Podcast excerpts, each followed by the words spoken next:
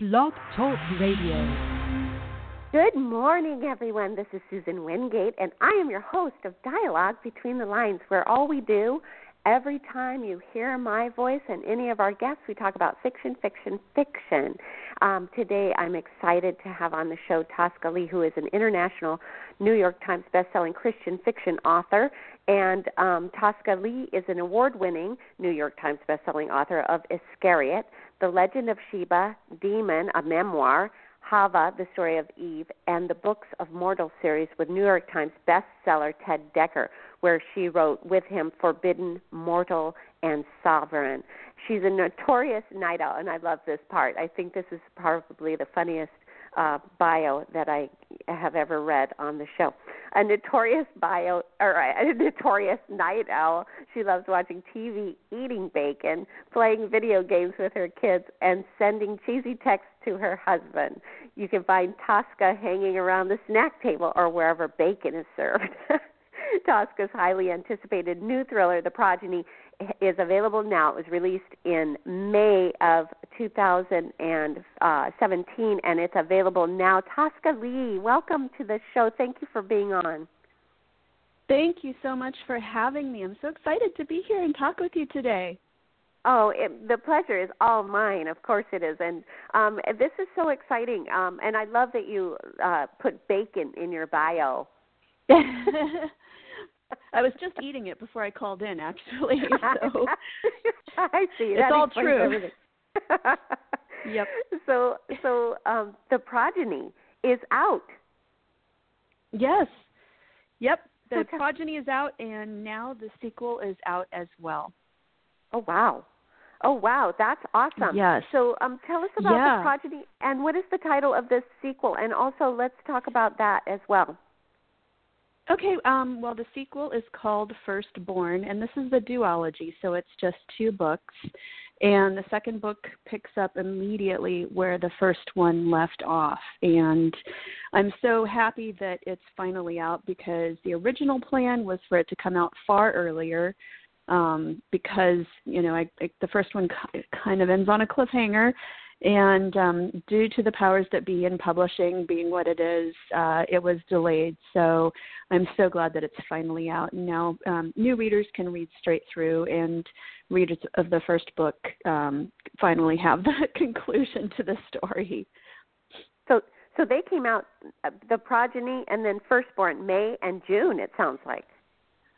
Um, well, May of last year, and then oh, the right. second book came out May of this year, so a year apart, unfortunately. And I really would have loved it if they had been about four months apart, but you know, sometimes these things don't work out the way we want. So, right, and and yeah, and publishers have their whole deal that they have to go through and and get a right. book ready and all of that. So I'm sure that that was unavoidable. Um, so, will you yeah. tell us a little bit about the uh, storyline of the progeny, and then, of course, the firstborn? Absolutely, I'd love to.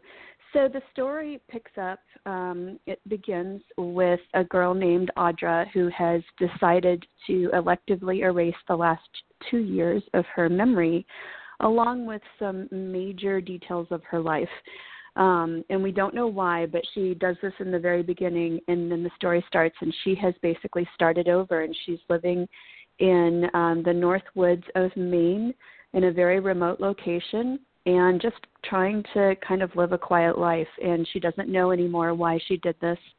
She doesn't know if she's in some witness protection program or whatever, um, but she she has just one note that she gave to herself before she she did this procedure and it basically says start over live a quiet life you know fall in love you know just you know do your thing. Um but don't go digging. Stay off the internet. And at the end it says emily is not your real name. She thinks her name is emily.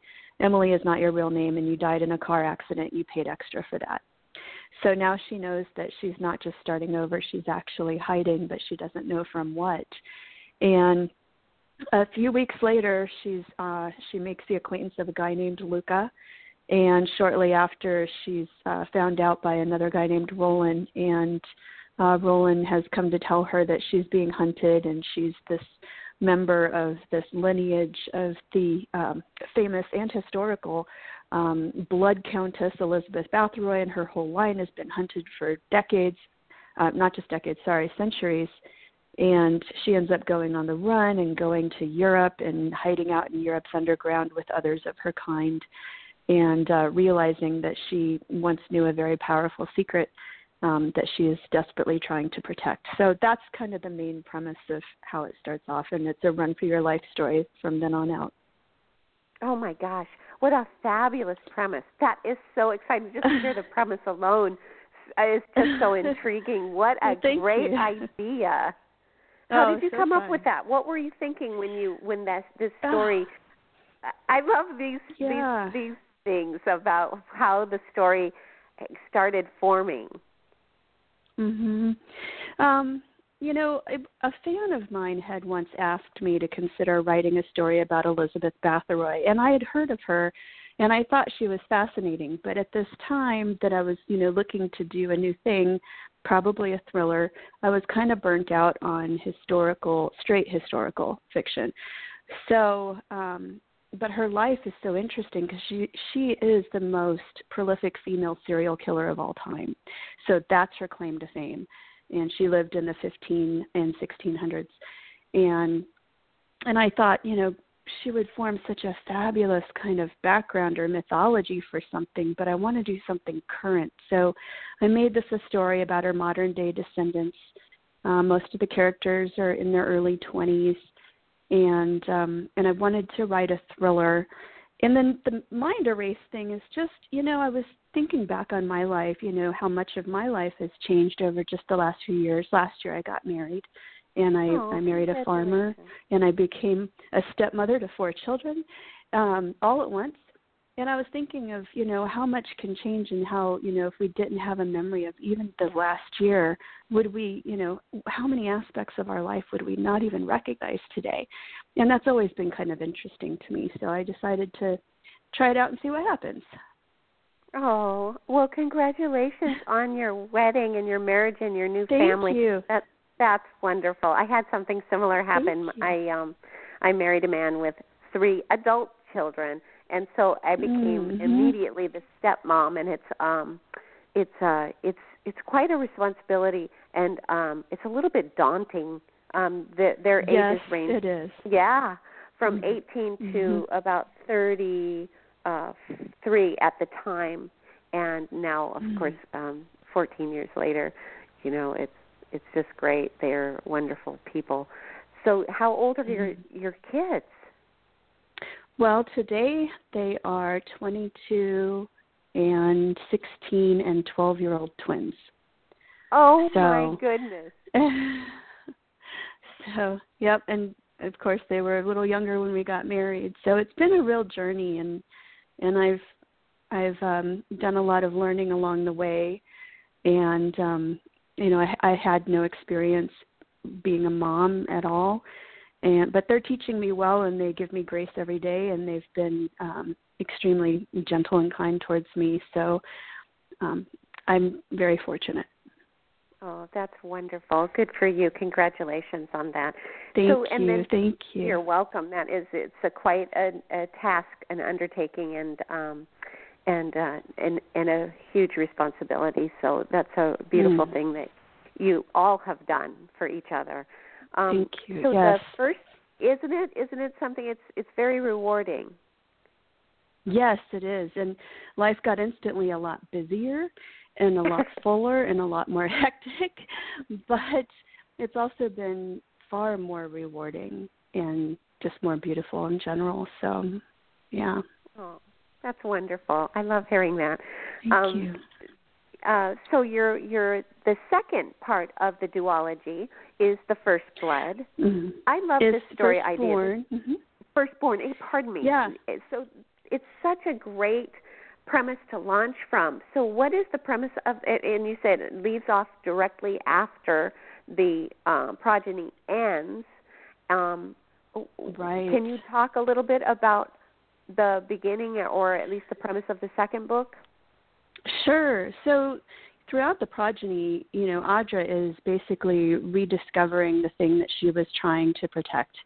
and um, and it's a very powerful secret, one that you know could either destroy everything or um, or or help everything and help end this centuries your uh, centuries old war basically. And at the end of the progeny i can't say what it is but she does discover what that secret is.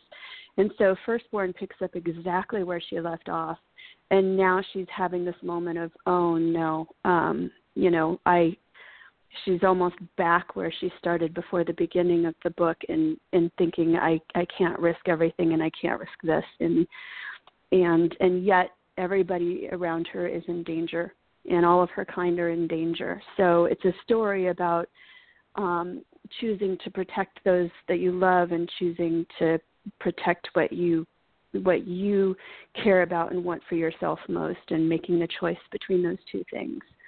So um, that firstborn is very fast paced and um, it's the conclusion of everything that got set into motion with the first book. So I can't say too much more because right. I'll give it away. It's been really fun throwing in all the plot twists and turns into this duology. That's been super fun for me. So and uh, yeah, and so what you obviously were writing a ton and so had to break mm-hmm. up the story into two. How how uh how how long is the uh, is the uh, duology? Um, so it's just those two books, and each book is oh, just 300 and some pages. They're not huge books, um, but each one is you know full novel length in size. Right. And you know there was this question when I started of whether this could be a trilogy. Um, but you know, I don't know about you, but I remember growing up when there were books and sequels. And you know, everything was not three books or more. I mean, there were just sometimes books in a sequel, and I I liked that, and so I thought it'd be fun to do something like that, and just you know end it on a you know a note after the second book, and you know could I still go back and do another one, you know, in that same vein or in that same story world at some point, probably, but you know right now I'm pretty happy with it just being the two. Right. So, um, and I'm going to ask you a, a writer question now because it, this whole thing about that that you broke up the the story into two, which is wonderful. Mm-hmm. Um, was that something that you had finished in whole and then they split it up, or was or did it continue in your mind as two separate? Mm. Yeah, so the answer is no. What what I did is I plotted out and wrote the first book and then I knew I needed in the second book to continue and solve so many storylines that I had basically, you know, thrown out there in the first one. And the smart thing to do would have been to plot out both both books at the same time and then start writing, but um I guess part of me is a, you know, right by the seat of your pants kind of writer at heart. So I wrote the first book not at all certain how I would wrap everything up in the second one. So the second one was as much of a run for your life crazy madcap adventure for me as it turns out to be for the writer. And um I'm really really pleased with how everything tied together. Um but uh yeah at the end of writing the first one I wasn't sure exactly what would happen next. Oh, that's wonderful. I love hearing that that you decided that to have two separate stories because I know that um you know like J.K. Rowling and, and people uh, that have written these huge tomes of story have then mm. gone back and split them up just to make them a sizable read. Um, but I also mm. it also sounds like women's thriller, and so at, at some point it is. I mean, it really sounds like it. And um, mm-hmm. and of course, I know that it's in the fic, the the Christian fiction genre. Um, uh, mm-hmm. or and I'm assuming that, but I'm I'm figuring that mm-hmm. it is um, and that um, some of the uh, women's thriller stories have been like 600 and 700, like the Stieg Larsson, which of course isn't the same genre, mm. but um, are you know in the 600 page kind of uh, length, which is quite a bit of story oh, there. Yeah. So it's just interesting for me to hear what you've That's done. And huge. It's huge. Mm-hmm. It's huge, but yeah. it's a lot of fun too. I would I think that you yeah. can see how that might happen uh you if you just if you just stay with a story and just keep adding to it because there's so much to add.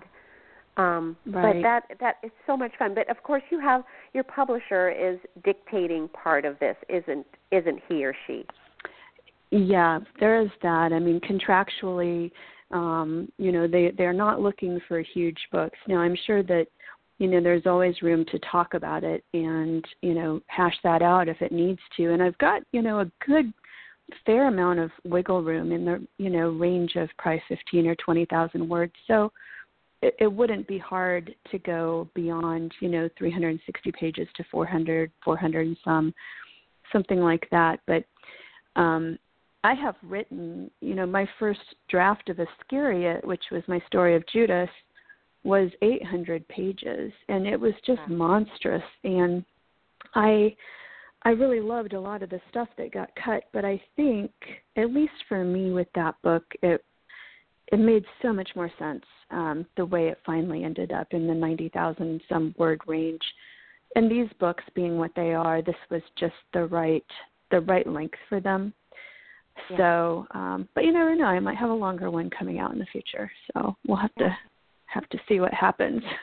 I, I don't public, plan lengths, you know. Yeah, right, right, and and it's very difficult to do that. Uh, you know, um, but you know, with Iscariot, all those cuts then could potentially be other mm-hmm. story for you know, like backstory or something for the yeah for the reader. Um, I've been seeing a lot of that happen.